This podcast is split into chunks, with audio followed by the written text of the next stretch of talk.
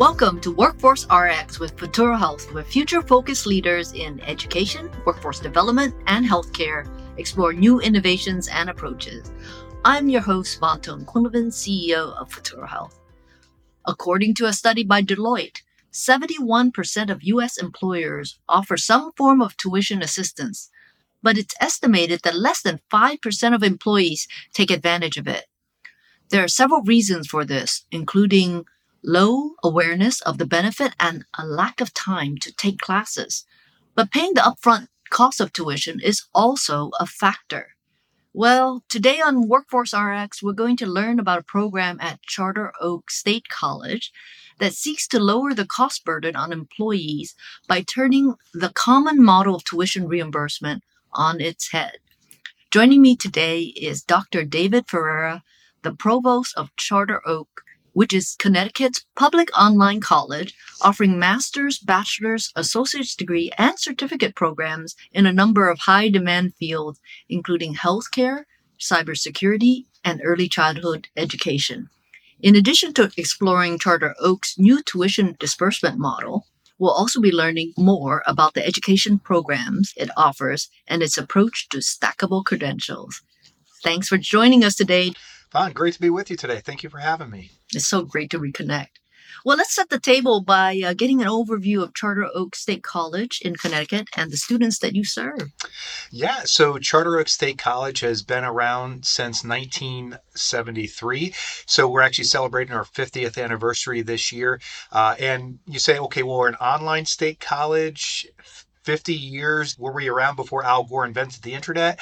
Um, you know, we actually started as a, as a credit aggregator, giving credit to people for work experience and life experience. But we have kept that as part of our DNA, and then we've actually evolved into an online college. And so we are here for working professionals. And uh, you know, average age of our students is about 36 years old.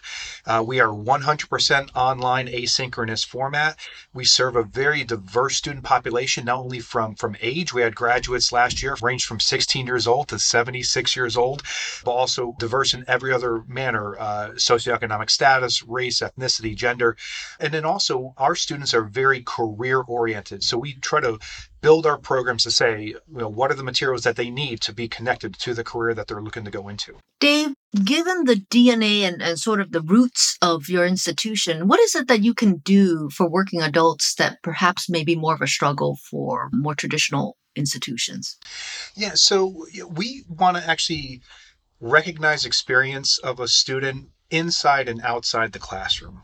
And uh, as we say, you know, cr- you know, what they call credit for prior learning, prior learning assessment, we kind of say PLA is in our DNA.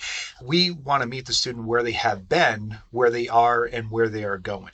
You know, we actually started 50 years ago as a mechanism for primarily moms who were out of the workforce because they were raising kids. Because keep in mind, this was the 1970s. And when they came on back to the workforce, they needed to have their degree, and nobody would recognize any of their life experience or where they had been. So we actually uh, aggregated their credits with a combination of their life experience, what they took before, and then uh, learning experiences from other areas. We actually packaged it together to award their degree. So, you know, that's been part of where we were uh, and where we still have a lot. About 30% of our students do come to us with significant credit for prior learning. And actually, where we're going is actually we're we're starting to evolve the term credit for prior learning because actually, what I think we should say is credit for learning. For example, if you go into an apprenticeship, how can we give you credit for the apprenticeship and work experience that you're receiving right now, not just what you received in the past? So this concept uh, while it seems so obvious to the listeners, it's actually very, very hard for institutions to do because they grew up in, in different ways. So it's wonderful that you have the flexibility and frankly the foundation to be able to recognize people's prior learning. Super exciting. So let's turn to what you are calling your career invest tuition disbursement program.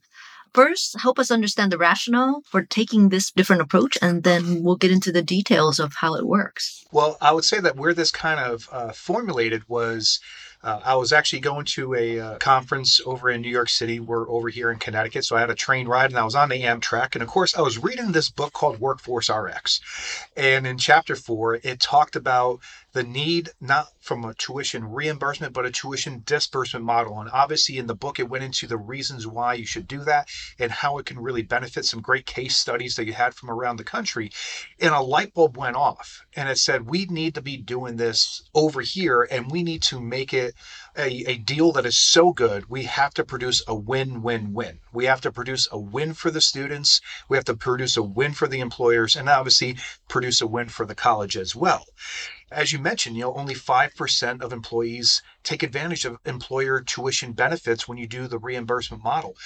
Well, why is that? Well, 57% of Americans today have less than $1,000 in their savings account they cannot commit a $2,000 upfront cost because it's literally not in their bank account. And especially if you're a working professional and you're living paycheck to paycheck, and obviously the cost of groceries, the cost of fuel, you know, it is very expensive. And then also, if you have kids going to college, we actually find this from a lot of employees. They're like, my kids are going to college. I'm going to prioritize my own children before I prioritize myself. And half of our students here at Charter Oak are parents as well. And, you know, 61% of students who stopped out of post-secondary program want to re-enroll, but 36% say the number one barrier behind that is about cost. They don't have the money up front. So this is what we tried to do. We said, okay, let's go ahead and do this career invest program is what we're calling it so we looked at the rate in which the IRS gives a tax deduction because when we hear about tuition reimbursement, they say it's around $5,000. Why is that? Well, 5250 is actually in the federal tax code for what the employer gets as a reimbursement for tuition and fees for uh, when they uh, offer that to the employee. So we said, okay, price point's clear $5250 all right? Because we want to actually have something that's going to cost the employer nothing because they'll get that tax credit on the back end. So what career invest is is an initiative where if you do employee disbursement model, we are going to meet you at that 5250 price tag so that uh, an employee will charge the employer in two payments of 2625. One will uh, cover the fall, the second one will cover spring and summer. Uh, it's going to be an all you can consume model for the employee. So whether they take two classes, three classes, and this is at the associate, baccalaureate, or master's degree level. This is unheard of for, for employers. You're like, what? I can take as many classes as I want because when we're talking about with employers, you know, and they're working with industry partners or collegiate partners, there's a 10% discount, 15% discount. We're like, it's way too complicated. Let's simplify this. Let's make it that $5,250 and the employee can go ahead and consume whatever they would like of, of our educational offerings that can uh, be eligible for that employer to get that tax credit. So no money out of pocket for the employee. So that's their win. No cost over at the employer side because they'll they'll actually be the one being reimbursed as opposed to the employee having to reimburse. And then Charter Oak is going to win. Why? Well, as you show in your Workforce RX book, about 20 times more likely that a student is going to go ahead and enroll when there's a tuition disbursement model. So we're going to get more students. You know, it's good business. It's it's good for the student. It's also ethically proper. I believe that anytime you do anything ethically right, it's also good business. So that's why we set it up that way, and uh, and we're really excited to be launching this. And uh, what's your time for rolling this out? And uh, do you have a sense of the level of interest out there? So we are actually starting to roll it out in the coming months. Uh, we're actually currently talking with employers about this model. And I got to say, sometimes it, it could be a little bit difficult. And here's the reason why it's different it's very different. It's not what they're used to. And in a way, it's also a culture change for the employer, you know, because they're like, well, wait, what happens if the employee fails the class? What happens if they uh, stop out? What if, and they think of the what ifs and they think about the reasons not to.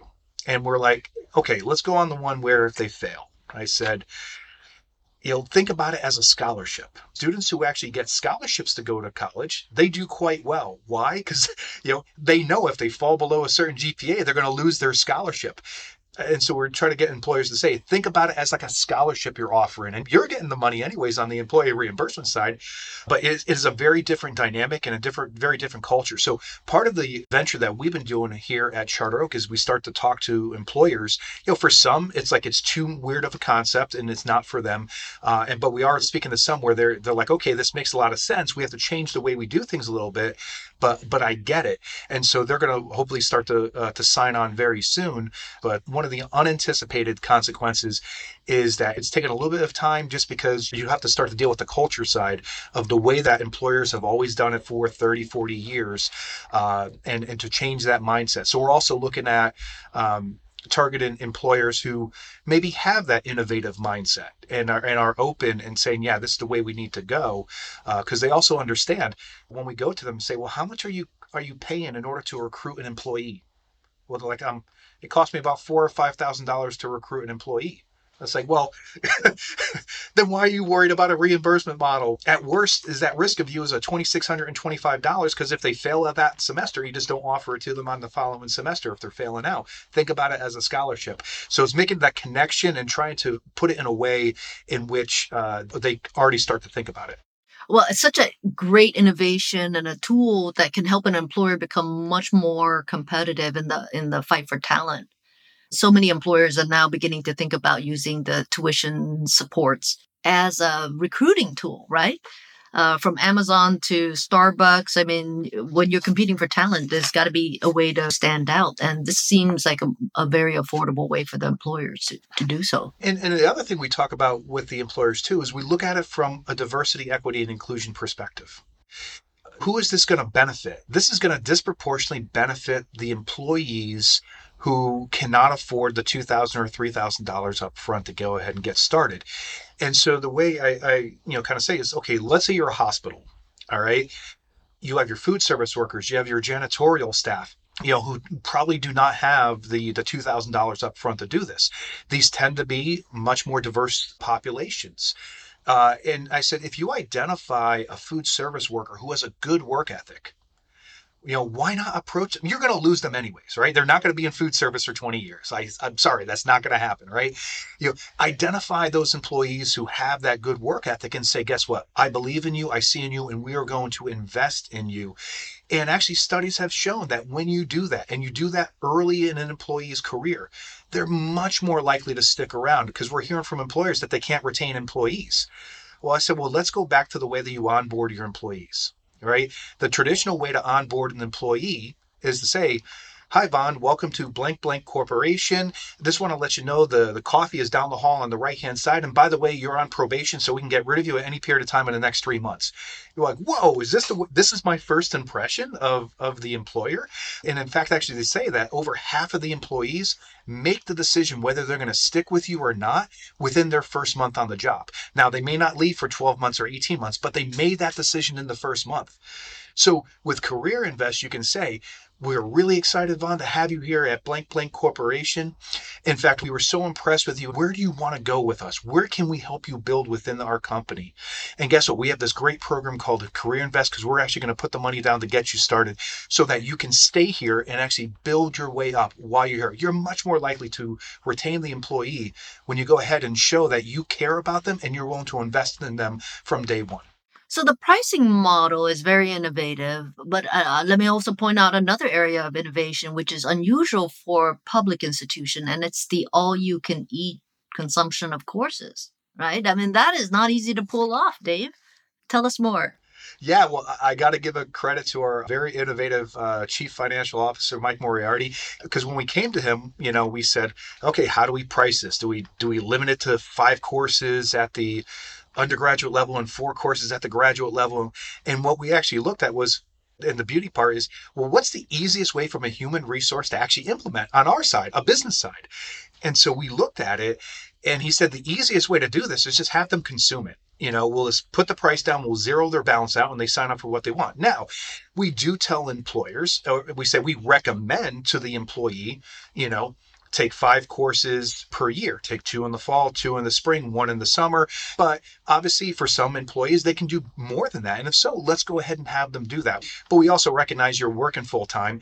You know, it may be difficult to go full time, but for some they could. And why why restrict them on that? But from a business perspective on our side, it's actually the least human resource intensive to actually implement. So we actually found that that to be a win for us as well. Oh, how fascinating.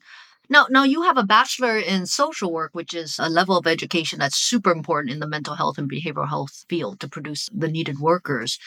So, what would be an experience of somebody who's going through that program? For example, do they typically take three courses, five courses? Do they stop out at certain times? I mean, like, have you begun to see patterns in terms of their consumption of unlimited courses? You know, social work was a program we we just implemented in fall of 2022. We just have our our second cohort getting started. We already have 85 uh, students in the program. It's doing really well. Uh, you know, for students, it depends on where they are in their life. All of our classes are in eight week formats. So that's one way in which we help accelerate all right. The one exception is when they are doing their practicum. We put that over 15 weeks because for a working adult, it makes it easier over 15 weeks to only have to dedicate seven or eight hours a week towards that practicum. Where if we made it under eight weeks in a practicum, they'd be doing 15, 16 hours, may not be suitable to the working professional population. So for some students, what they might do is take one in the first half of the fall, one in the second half of the fall, uh, and then maybe mix in a practicum as well. And so they're taking three courses in a semester. Uh, or if they're, you know, again, if the, let's say they are really looking to accelerate, they may not have a lot of life commitments outside of uh, of class. They may take you know two in the first half, two in the second half, in that practicum, and take a full five course load. That's the beauty of it, which is wherever you are in life, that's that's what you can do. What we are noticing is that more of them are starting to take advantage of more classes. I would say five years ago, only about you know 20% of our students were going full time uh, now we're actually close to 30% and we'll probably be about one third of our students going full time within the next couple of years. So we are noticing that in a lot of ways for especially for our students who are uh, you know gen z population or, or near that so 30 and under time is money. Time is literally money. So acceleration almost means more than the price. Let's talk a little bit about stackable. Well let's talk a lot about stackable credentials. Um, you know, adults, according to the Strada Education Consumer Insight Center, they're not in the mood to pursue degrees, but they're very interested in upskilling by taking short term credentials. But yet there's a tension, right? For most higher education leaders, uh, whether the certificate, the short term credential should be more common, and how do they juxtaposed with the degree offerings, which is part of the norm of, of traditional higher education. So, talk to us about your approach, Charter Oak's approach to this. Yeah, I mean, in higher education, we've always been so reliant on the baccalaureate degree. Now, I will say this, you know, the bachelor's degree, the data has shown, Lumina just came out with a study with Gallup that, yeah, the bachelor's degree is still the tried and true method towards a family sustainable degree that also provides career flexibility, which is particularly of importance with the Gen Z population and millennial population. But with that being said, uh, we have had an over reliance on the baccalaureate degree for a number of careers. You know, we, we've over relied on it, and we totally, uh, again, Charter Oak understands that. I may be uh, maybe yelled at by some of my colleagues, but that is true. But I still, again, I still do believe that the ultimate goal of, of a bachelor's degree is is a good one and one that people should pursue for many, many careers. Uh, not all of them, but but a number of careers. So what we said is, look, uh, especially with our again our career focused student population students want to have the ability to go into their area of study quickly. And I mean within six months to a year. Our approach to stackable credentials is this how do we actually stack them within our baccalaureate degree? I'll give an example. We're building a software development uh, baccalaureate degree that's going to go live in fall of 2024. The first four courses within that major is the Google IT User Support Professional Certificate, which prepares a student for the CompTIA A plus certification and allows them to be an entry level help desk worker in IT. So that means within the first, you know, uh, depends on how quickly you go, within the first one to two semesters, a student can actually go ahead, go through that experience, and actually get an industry recognized credential, and then stick around into the bachelor's degree and still continue to get upskilled. But they at least get to be an IT help desk worker while they're studying for their bachelor's degree. And then, by the way, hopefully that employer is involved in Career Invest and they don't have to spend any money on that bachelor's degree. And and so it, it gets them into their area of study quickly so that they're identifying in that career field. Um, I'll give an example of traditional education. I'm a product of traditional traditional higher education. I was a political science major. I did nothing political sciency until after four years of education. I was a bouncer and a bartender. Right? Now, while being a bouncer to bartender helps me as a provost, right? It did not help me as a political scientist. So we really want to make sure that uh, in as many of our programs of study as possible, that we build a pathway towards a quick credential. So we build an on ramp and an off ramp. Now, if a student goes ahead and a help desk worker and they're good for right now, but then they'll come back a year or later, or they continue on straight through like we hope they do, that's wonderful. But also, if they if life gets in the way and they stop out, they're now at least have an industry recognized credential where they can at least have a better job than if they worked, you know, again as maybe like a bouncer or a bartender, right? Which is a, still a noble field. But uh, you know, so that's the area that we're kind of approaching it with. For example, in our cybersecurity program, we just actually recently got a, a grant from Tech Talent Accelerator where we're going to have, an, uh, again, the first four courses are now going to be aligned to the CompTIA Security Plus certification, which is your industry recognized credential to get entry level into into cybersecurity. We're going to be building uh, in our marketing degree program. We're you know how do we build uh, meta social media marketing uh, micro credential, uh, digital marketing e-commerce certificate micro credential credential. So a student can either take that a la carte or they can build it within their bachelor's degree and, and knowing that as you uh, continue to earn these credentials, you're going to continue to progress in your wages so that you can earn while you learn, but also create a pathway to 100K you know and so that's the really big difference is how can we visually show them that it's the start of your journey but if you stop out it's okay you're going to continue to get better along the way so if you could remind the listeners dave those students, clients, participants who have taken the Google IT and earned the CompTIA certificate, what's the out of pocket for the student to get to the bachelor in cyber? So, in essence, if they're part of what Career Invest, again, there'll be nothing out of pocket for them if their employer joins on. So, what we're also hoping too is that as we get these students here and they're like, hey, I work over at you know blank uh, corporation we can gather that data and actually approach the company and say do you know that we have 30 of your employees over here but if they're not part of that, we also understand that we have a national price point for online education, right? That's Southern New Hampshire, Western Governors, National University, uh, University of Maryland Global Campus. We all have to be around that same price point. So uh, for the credits, we're $329 per credit, which is $1 less than Southern New Hampshire University.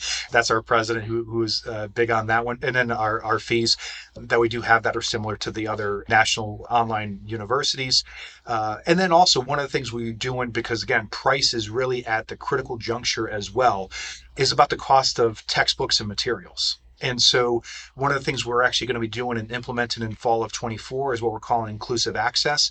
So, that means we're actually working right now and finalizing the deal with the vendor where we're going to include the cost of textbooks and software within our tuition and fees.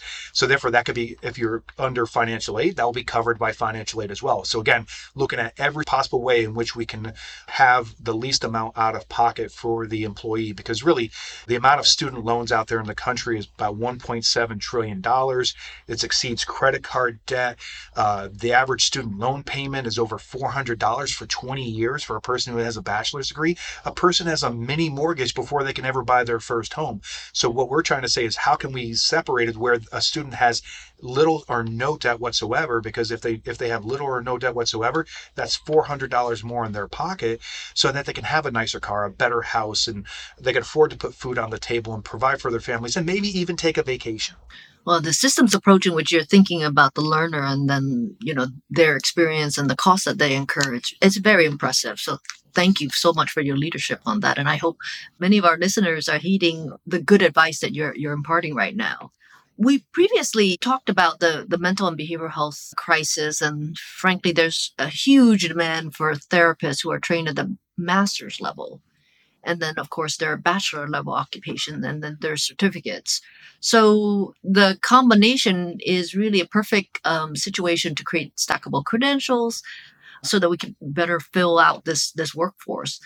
So I want to give you an opportunity to tell us more about what you're doing mental health is obviously, I would argue, at crisis level, and we're seeing it where there's the huge need for folks in you know the social work and human services area at all levels in our criminal justice system. We need it over in our nursing homes. We need it uh, with the adult and, and also uh, adolescent population. So at Charter Oak, one of the things that we do is we have very open amount for elective categories.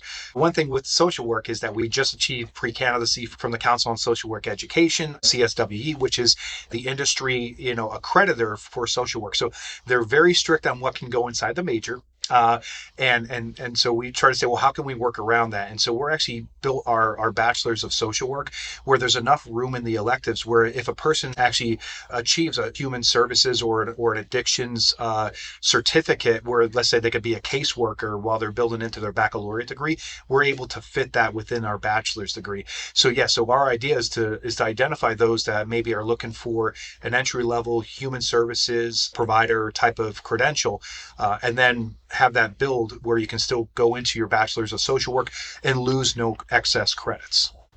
Does that allow you to offer your program across state borders or is specific to the state of Connecticut? It's across the country. So we are able to do that. We we do licensure information by state. So for example, again, we're in pre-candidacy status because we just started our program in social work.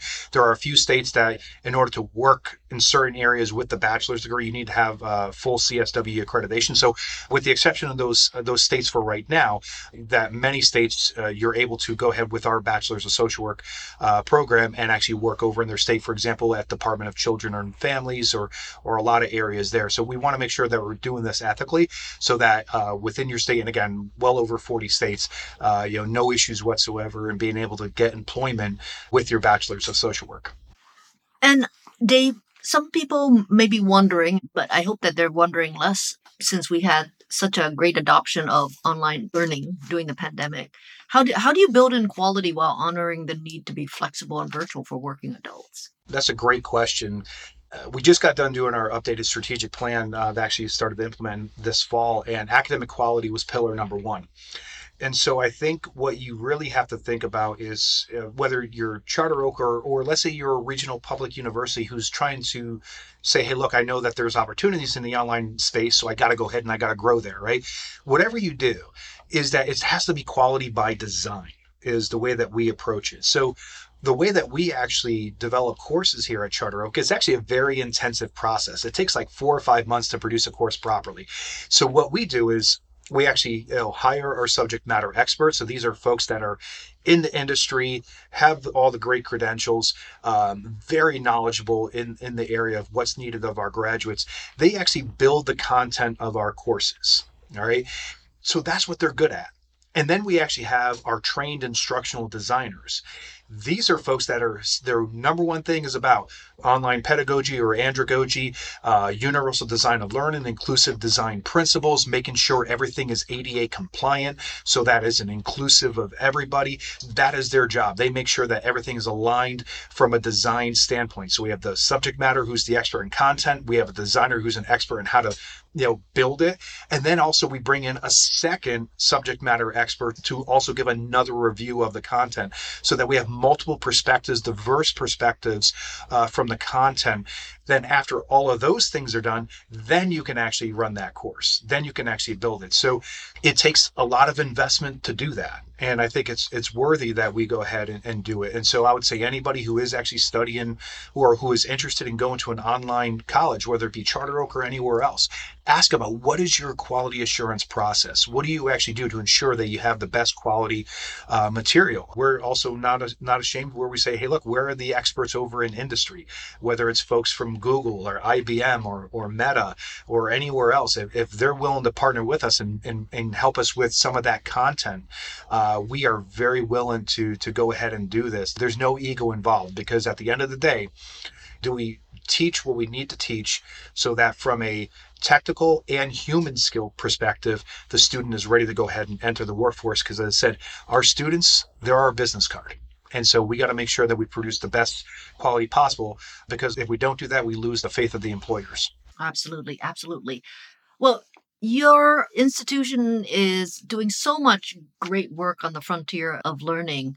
Why don't we close out by asking you what you're most excited about in the future of learning? I think we're most excited about in the future of learning is I'm seeing more than ever employers are wanting to partner with higher education organizations.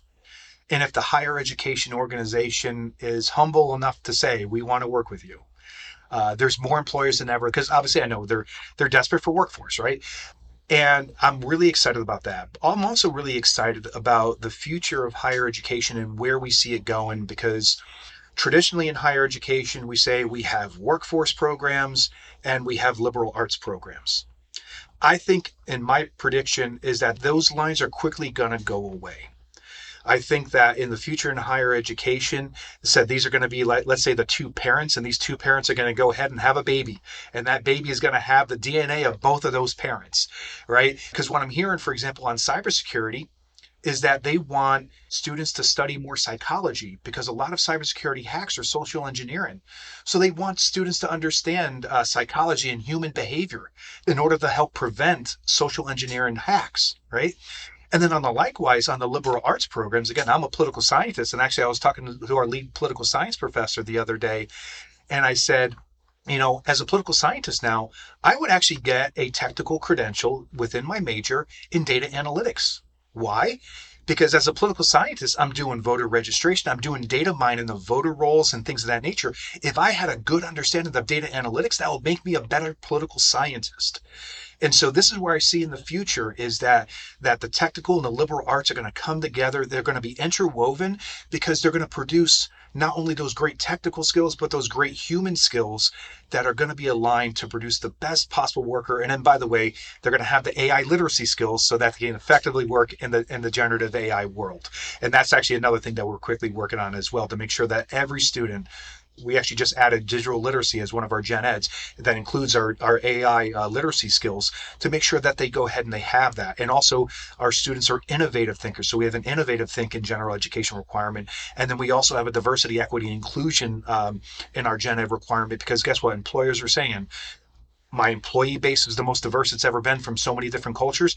I need employees that understand diversity, not only from a cultural, race, ethnicity, but diversity of thought as well. And so that can actually communicate with those who don't think like them or act like them. And, you know, diversity covers so many things, including diversity of thought. And we want to make sure that all of our graduates has those skills because that's what our employers need. And also that's what society needs. Well, I'm sure my audience is not surprised that when I first met you and I heard about the work that you've been doing at Charter Oak State college. It's so easy to be impressed, and I look forward to having Futuro Health work with you and with Charter Oak in the future. And really humbled that my book had some role in inspiring some of the innovations that uh, you're pursuing today, Dave. Well, actually, a huge, huge role. Actually, my entire strategic plan and team actually has a copy of your book, as we we use that as, as one of our baselines. So, thank you for the work that you're doing because you are making a huge difference. Well, likewise, likewise. Thank you very much, David, for being with us today. I'm Van Ton-Quinlivan with Futuro Health. Thanks for checking out this episode of WorkforceRx. I hope you will join us again as we continue to explore how to create a future focused workforce in America.